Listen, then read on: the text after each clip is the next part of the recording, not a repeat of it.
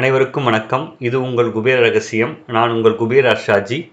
இன்றைய பதிவு நம்முடைய நியாயமான ஆசைகளை நிறைவேற்றி வைக்கும் ஆதிபராசக்தி. அம்பிகையை தொழும் பொழுது நாம் எண்ணற்ற பலன்களை அடையலாம்.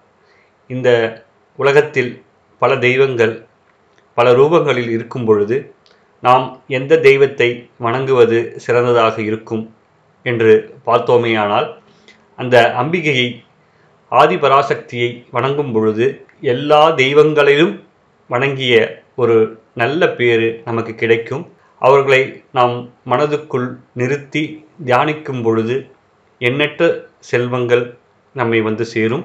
அதற்காகவே இந்த பதிவு. அம்பிகையின் வழிபாட்டை திருமூலர் திருமந்திரத்தில் ஒரு அதாவது ஆறுநூற்றி அறுபத்தி மூன்றாவது பாடலில் கூறுகின்றார். ஒன்று பலவாய் நின்ற பூரணம் பராசக்தி. பூரண சக்தி எழுமூன்று அறையாக ஏரணி கன்னியர் எழுநூற்று அஞ்சு ஆயினர் நாரணன் நான்முகன் ஆகிய ஐவர்க்கும் காரணமாகி கலந்து விரிந்ததே.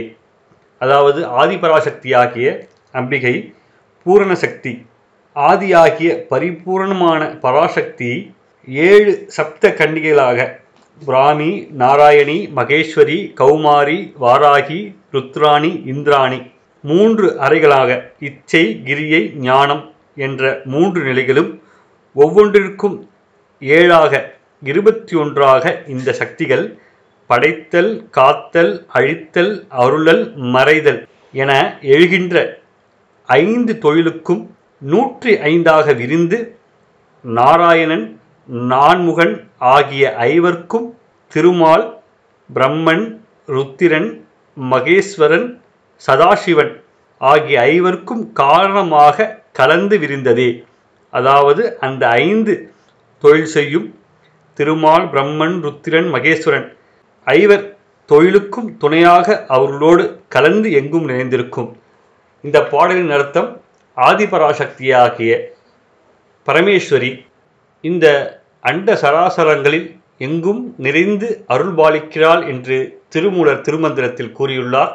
அதேபோல போல லகரி ஸ்தோத்திரத்தில் ஆனந்த லகரியில் இருபத்தி மூணாவது ஸ்லோகம் சக்தியிடம் சிவாம்சத்தின் அடக்கம். அந்த பாடல் இத்வய இருத்துவ வாமம் வபு ரபரி இத்ரு இப்தேன மனசா சரீரார்த்தம் சம்போ ரப ரமபி சங்கே இருது ம பூத் யதேத் இத்வத் ரூபம் சகல மருணவம் இத்ரிநயனம் குசாப்ய மா நம்ரம் குடில சசி சூடால மகுடம். அதாவது சக்தியிடம் சிவாம்சத்தின் அடக்கம்.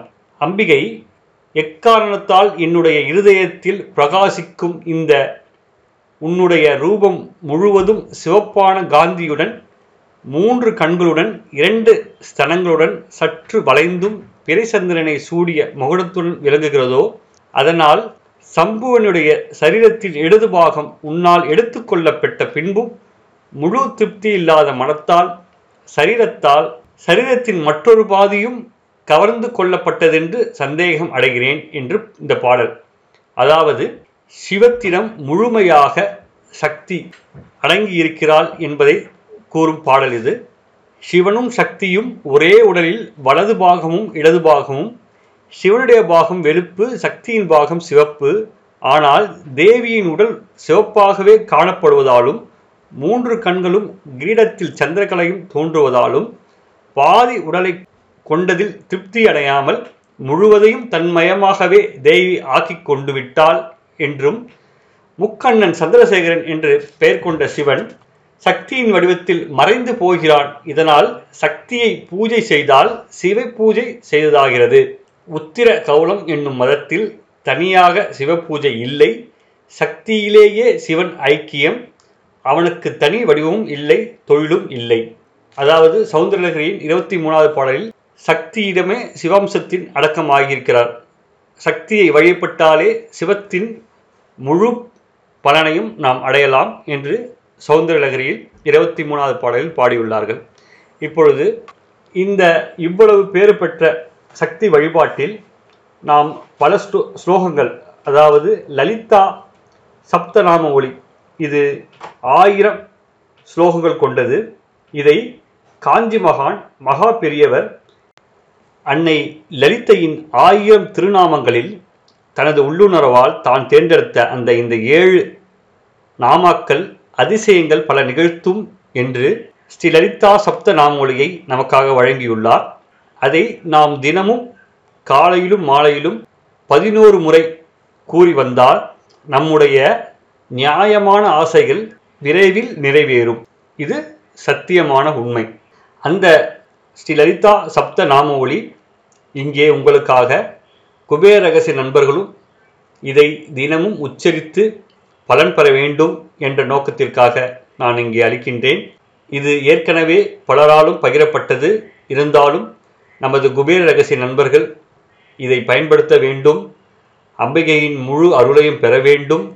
தன்னுடைய வாழ்க்கையில் பல நல்ல மாற்றங்கள் ஏற்பட வேண்டும் என்ற காரணத்திற்காக இங்கே ஸ்ரீ லலிதா சப்த நாமொழி ஓம் ஸ்ரீ மாத்ரே நமக ஓம் ஸ்ரீ அன்னதாயை நமக ஓம் ஸ்ரீ வசுதாயை நமக.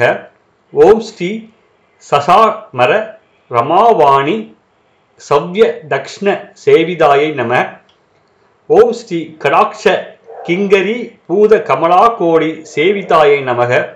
ஓம் ஸ்ரீ சிவ சக்தியைக்கிய ரூபிணியை நமக. ஓம் ஸ்ரீ லலிதாம்பிகாயை நமக என்ற இந்த நாம ஒளியை தினமும் காலையிலும் மாலையிலும் பதினோரு முறை மனதார ஜபம் செய்ய வேண்டும்.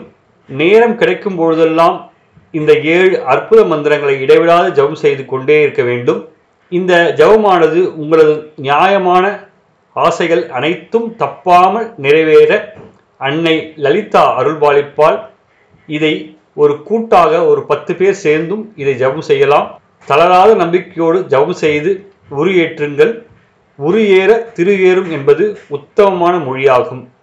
ஆகையால் இந்த ஸ்ரீ லலிதா சப்த நாம ஒளியை குபேர ரகசிய நண்பர்கள் அனைவரும் தினமும் ஜபித்து வாழ்வில் பல நல்ல அதிசயங்கள் ஏற்பட்டு அவருடைய வாழ்வில் வளமும் உங்களுடைய வாழ்வில் வளமும் நலமும் ஏற்பட எல்லாம் வல்ல ஆதிபராசக்தியையும் என்னுடைய குருமார்களையும் வேண்டி இப்பதிவை நான் முடித்துக்கொள்கிறேன் நன்றி வணக்கம்.